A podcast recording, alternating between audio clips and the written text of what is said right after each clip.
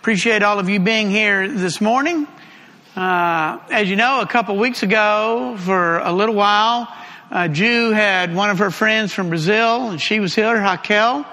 And uh, this morning we have Mike and Itachi who are with us, and they've been here several times.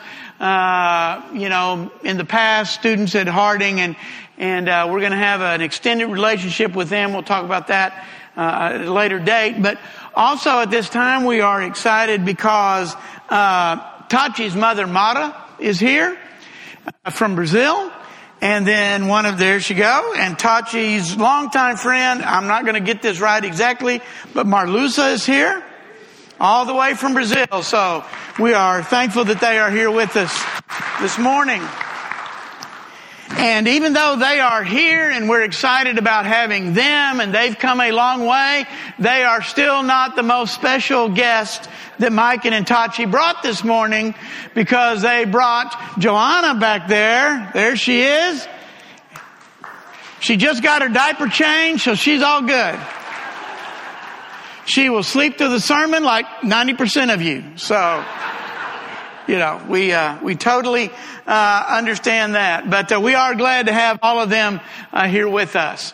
And kind of along with that is a reminder that at five o'clock this afternoon, uh, those interested in going to Brazil this summer, uh, we'll have our first informational meeting at five o'clock. This is not the commitment meeting. This is an information time. So if you're just slightly interested or whatever, come. We'll get some information, and then uh, a little while later, it'll be time to you know actually commit to that. But if you want some information, be here at uh, five o'clock this afternoon. We've been looking at the book of First John for quite some time, and and one of the things we noticed about the book of First John is we do not have to worry about wondering why John wrote the book. John tells us very specifically four different times why he writes a book. In chapter one and verse four, he says, "We write this to make our joys complete." Go ahead, Jamie. And then in chapter 2 and verse 1, he says, My children, my dear children, I write this so that you will not sin. And then over again in chapter 2 and verse 26, he says, I'm writing these things to you about those who are trying to lead you astray. And we'll be talking about that this morning. And then in chapter 5 and verse 13, he says, I write these things to you who believe in the name of the Son of God so that you may know that you have eternal life. And so we looked as we kind of did a cursory study through First John. We see that number one, John says that doctrine matters. We live in a time and in a world in which absolutes and laws and doctrine and things like that don't matter. Uh, everything is kind of depending on the situation or or whatever. And even in religion, there are many who say, "Well, it doesn't really matter what you believe, just as long as you believe." And John comes along in this book, and specifically what we're going to be talking about this morning, he's very clear. Oh, yes, it does matter what you believe. You cannot just believe anything. You have to believe those things that God has taught us. And then he goes on and he says that holiness matters. And one of the reasons that doctrine matters is because if we get the wrong doctrine, that often leads to the wrong lifestyle. If we don't believe what God says about something, then that could lead us to leave our li- live, thank you, our lives in a way that is contrary to God's will. And then he comes along and he says that love matters.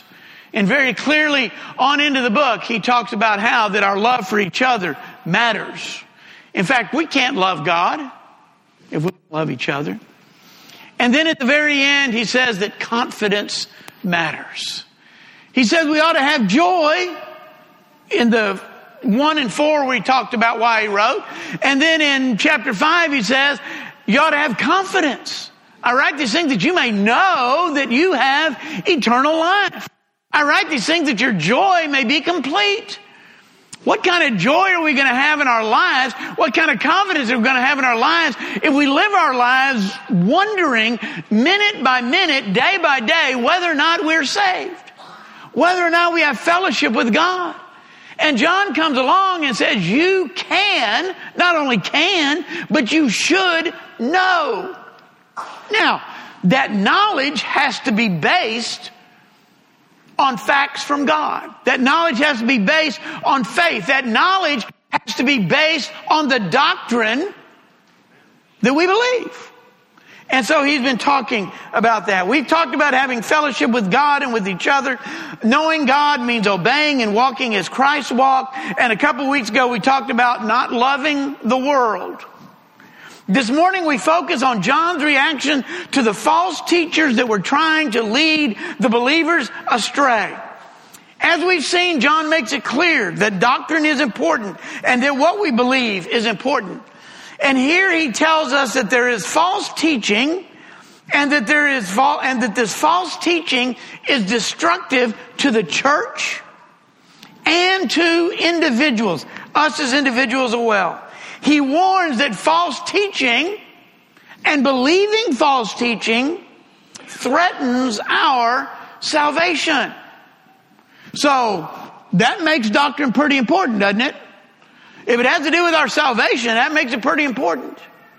In these verses, John describes these false teachers. We've already seen a glimpse of it here and there, but look at beginning in 1 John chapter 2 and beginning in verse 18 if you have your Bibles. Dear children, this is the last hour. And as you have heard that the Antichrist is coming, even now many Antichrists have come. They went out, that's how you know it is the last hour. They went out from us, but they did not really belong to us. For if they had belonged to us, they would have not, they would have remained with us.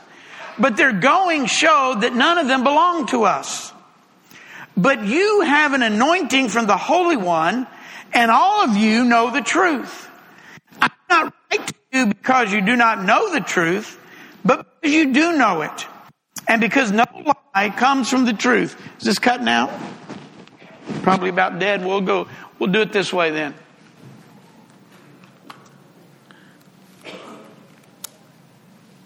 Hang on, let me get unhooked. Better.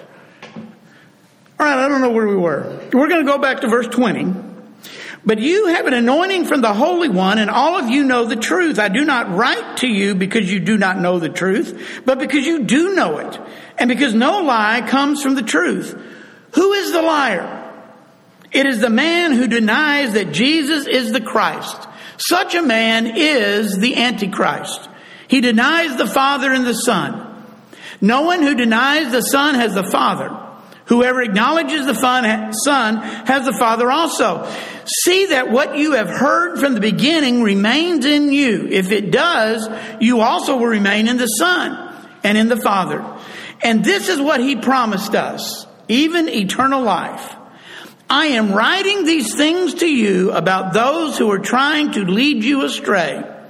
As for you, the anointing you received from him remains in you, and you do not need anyone to teach you.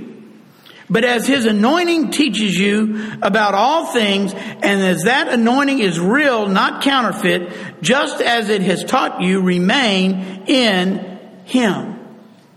So, John brings up two very interesting topics in this section. And if you've been reading along and you've been reading First John every week, like I know every one of you has, you haven't missed a week.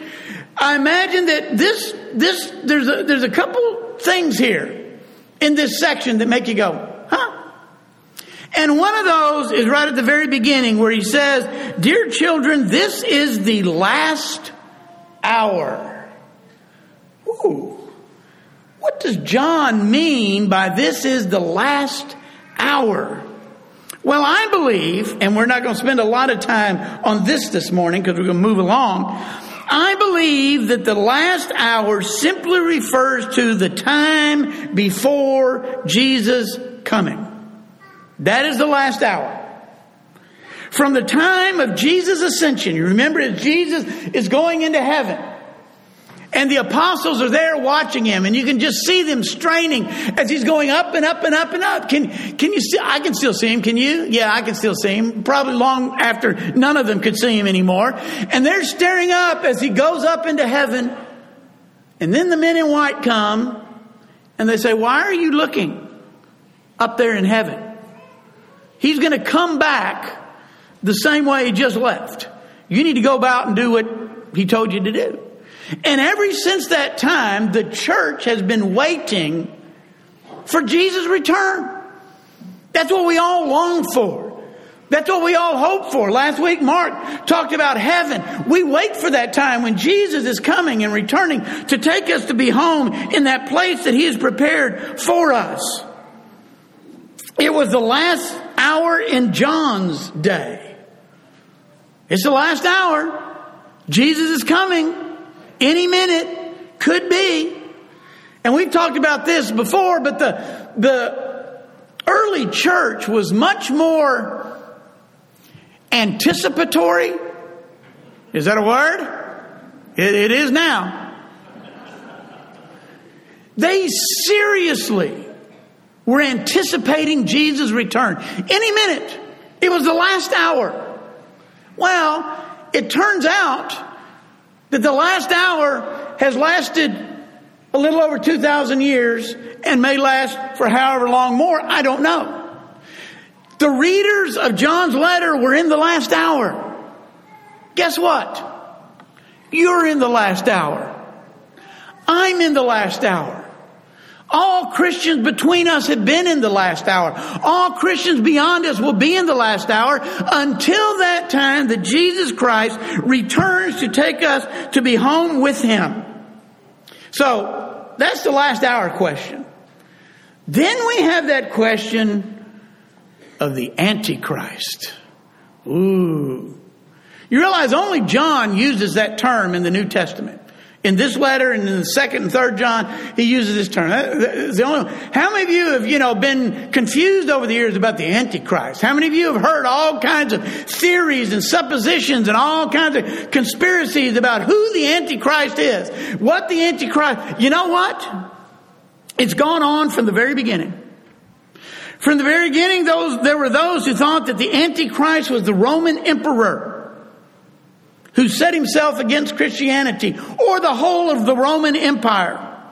During World War II, some of you are old enough to remember this. I know it from history. I wasn't there. But it was Hitler. Adolf Hitler was the Antichrist. Coming out of World War II, I actually heard sermons talking about the Soviet Union being the Antichrist. And whether it was Stalin or Brezhnev or whoever, you know, the Antichrist. I heard sermons that said that the Pope was the Antichrist. And in much newer history, Saddam Hussein, Osama bin Laden, or Islam in general is the Antichrist. And the thing about the Antichrist, that term is, is that depending on wherever you are in history, you can find somebody that's going to fit that. I mean, if you want to. But here, John clearly defines the Antichrist in these passages. We don't have to go any further. One of the very first things I learned in Bible college when I was at Harding taking is that the Bible is its own best commentary. Oh wow. well. If you don't understand a passage, read the verse above it, read the verse below it. It's probably going to explain it. So the first thing we're going to look at this morning is who are the antichrists? First John tells us that there are many. Isn't that the very first thing he says in verse uh, 18? Dear children, this is the last hour. As you have heard that the Antichrist is coming, even now many Antichrists have come. So John clearly tells us from the very beginning that the Antichrist is not a single person or a single entity. There's many Antichrists out there. And John's readers would have known specifically, I think, whom he was speaking of even though he didn't necessarily call them by name, but he will in a minute.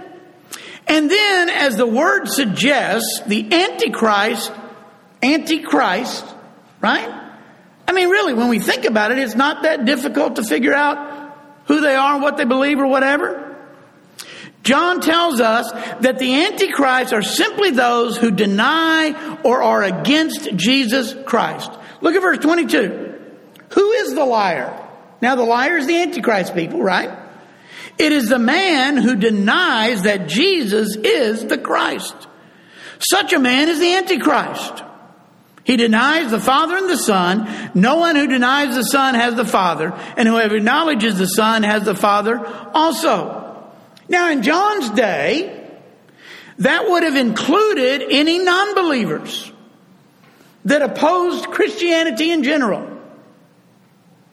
Could the Antichrist have been the Roman emperor? Well, absolutely. Sure. One of the Antichrists would have been the Roman emperor who rained down all kinds of, you know, terror and, and persecution on the church. What about the Roman government in general? Sure. Absolutely. What about just every ordinary, everyday, ordinary, non believing heathens, pagans in the world who didn't believe a word of this weird Jewish cult sect thing and that Jesus Christ was just a fraud or a figment of somebody's imagination? They're the Antichrist too. They're the Antichrist too.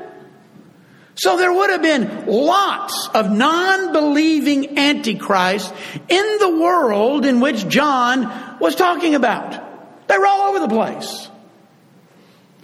But a little more specifically here, John is talking about, uh, and Mark, quote unquote, is the term you were looking for last week. Uh, he was ta- he, he's more specifically talking about quote unquote believers who have gone off the doctrine rail.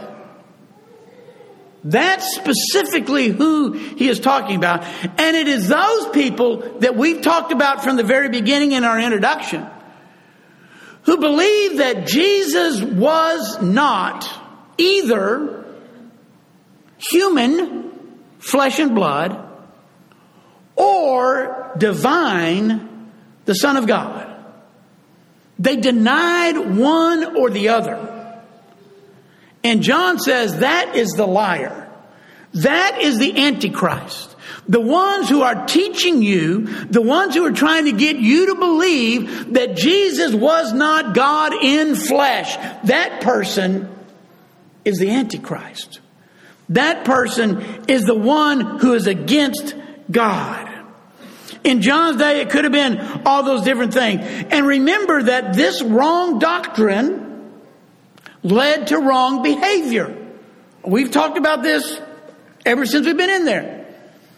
The reason they believed this and taught this is because they wanted to show that there was a total separation between the physical and spiritual. And since they're all flesh, physicalness, anything of the earth is bad, bad, bad, sinful, sinful, sinful. And everything spiritual from God is good, good, good, good. The two cannot mesh.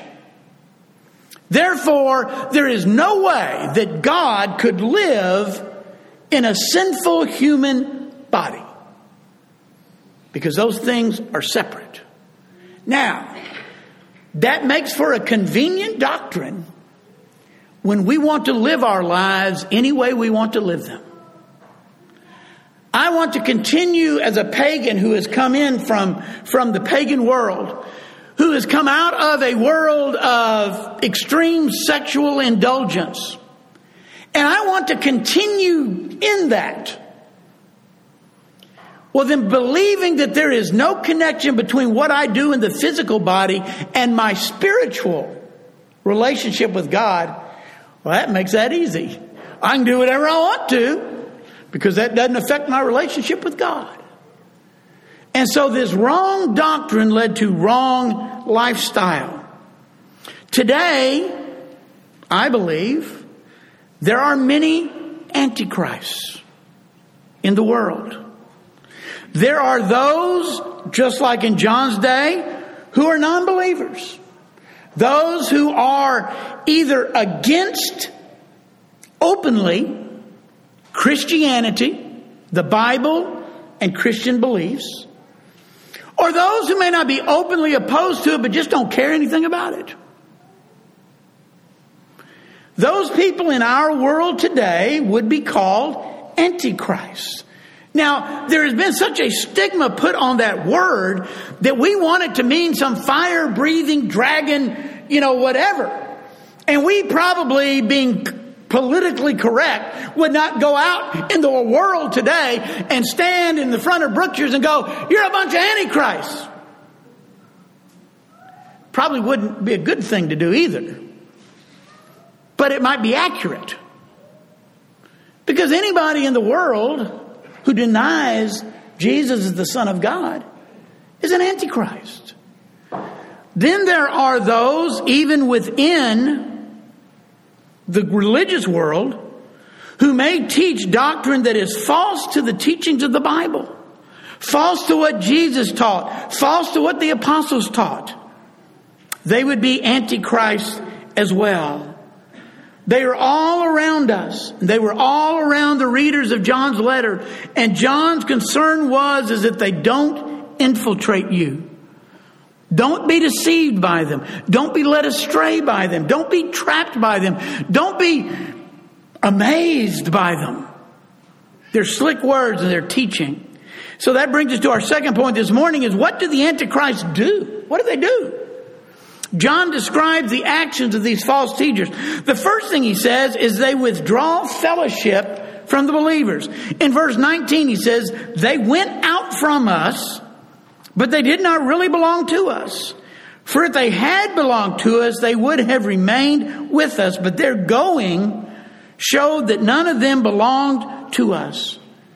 John says that these false teachers broke from the fellowship of the church from the fellowship of God's family. The church is God's idea. Its purpose, its mission, and its organization are all ordained by God Himself. It's not a man made institution. It's not something that the apostles came up with. Eh, well, Jesus is gone. Let's, you know. No. The Bible tells us that Jesus loved the church and gave himself up for her. The church is God's idea. It is the body of Christ. It is the temple of God. It is the bride of Christ. It is the family of God. The church is where we are meant to love and to serve and to encourage one another. Separating ourselves from the church puts us and others at risk and endangers from the schemes and the powers of Satan. We need one another. And the church is important. These false teachers, these antichrists, had pulled away from the body, had pulled away from the church, and had pulled others with them as well through their false teaching. The second thing that the Antichrist do is they deny the faith. The false teachers in John's day use the word knowledge. We've talked about this, the Gnostics and the whole idea. But knowledge was their key word. We have special knowledge. God has given, anointed us with special insight with special knowledge. Therefore, I'm going to tell you what God wants you to do. Don't worry about what the apostles taught. Don't worry about God, what God's word says. I have a new anointing. I have a new knowledge. I have some new insight that is better than what you had in the past. Because new is always better, isn't it? No, it's not. And this is how they would reach the people. They were enlightened. They had a special knowledge. This allowed them to ignore, either ignore the sound doctrine from the apostles and others, or expand beyond the inspired teachings. If you can get others to believe that you have a special revelation from God, or a special understanding then it is easy to lead them astray, isn't it? You are smart people. You know your Bible. You know God's Word. But if somehow I am able to come along and convince you that I have a special knowledge, that God has blessed me with insight, that God has blessed me with enlightenment beyond what's here in the scripture, if I can convince you of that, then I can lead you astray. And I can get you to do just about anything I want to get you to do. In our society, we call those cults. Cults. Those of us old enough remember David Koresh and Waco, Jimmy Jones, Jim Jim Jones in, in Guyana, and others. And we think to ourselves, how could something like that happen? How could people be led astray so easily? How could people be so gullible, so naive that they would follow somebody all the way to that extent? Easy. They had convinced them that they had special knowledge from God, that they were dependent upon them for understanding and insight into God's will. And what these antichrists, what these false teachers had come in amongst the disciples there that John was writing, they were trying to tell them, I know what you studied, I know what you've been told, I know what you've been taught, but we have something special. We have been enlightened. You need to listen to us. Many in the religious world today claim to have a unique insight or a new unique understanding into God's will. Which leads us to the third thing they do, they lead God's people astray. One of the express reasons for John's writing the letter, and it may or may not be intentional, but the result is the same. There's no way that clock can be right. It is?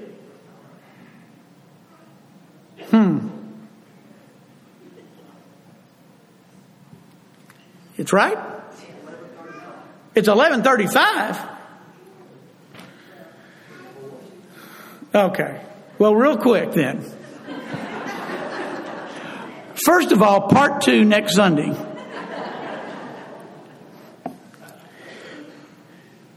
Yeah, no, we don't even have time to get into what I was going to know. No. Okay. We won't do that. Let y'all good for another hour or two. Yeah, some of you are, but some of you not so much. So come back next week and we'll talk about this some more. Mainly, the real important, go ahead and flip to the third one. Because this is really important. How do we protect ourselves from the Antichrist? That's what we're going to get to next week. Okay? That's what we're going to, don't be cheating. Yes, these are the last days. Yes, there are those antichrists who are trying to lead God's people astray. Yes, what we believe matters. And yes, we have the knowledge to defend ourselves. Don't be frightened. Don't be confused. Don't be overwhelmed. Trust God and believe what He says. If you're here this morning, we can help or encourage you. We invite you to come now as we stand and as we sing. We hope by listening to this lesson, you have found a better understanding of the Bible and through that better understanding, find a closer relationship with God and His Son, Jesus Christ, our living Savior. If you have any questions or desire more information, please feel free to contact us here at the Daingerfield, Texas Church of Christ. You can find us at dfield.org. That's D F I E L D C O C dot O R G or you can email at dfieldcoc779 at aol.com, or you can call us at 903 645 2896. If you are local to the Daingerfield area, we would love an opportunity to meet you and encourage you in person at 818 West W.M. Watson Boulevard, Daingerfield, Texas 75638. Our meeting times are Sunday mornings at 9:30 a.m. for Bible class and 10:30 a.m. for worship service. Sunday evening at 6 p.m. for worship service, and Wednesday evening at 6:30 p.m. for our midweek Bible class. Grace and peace be with you always.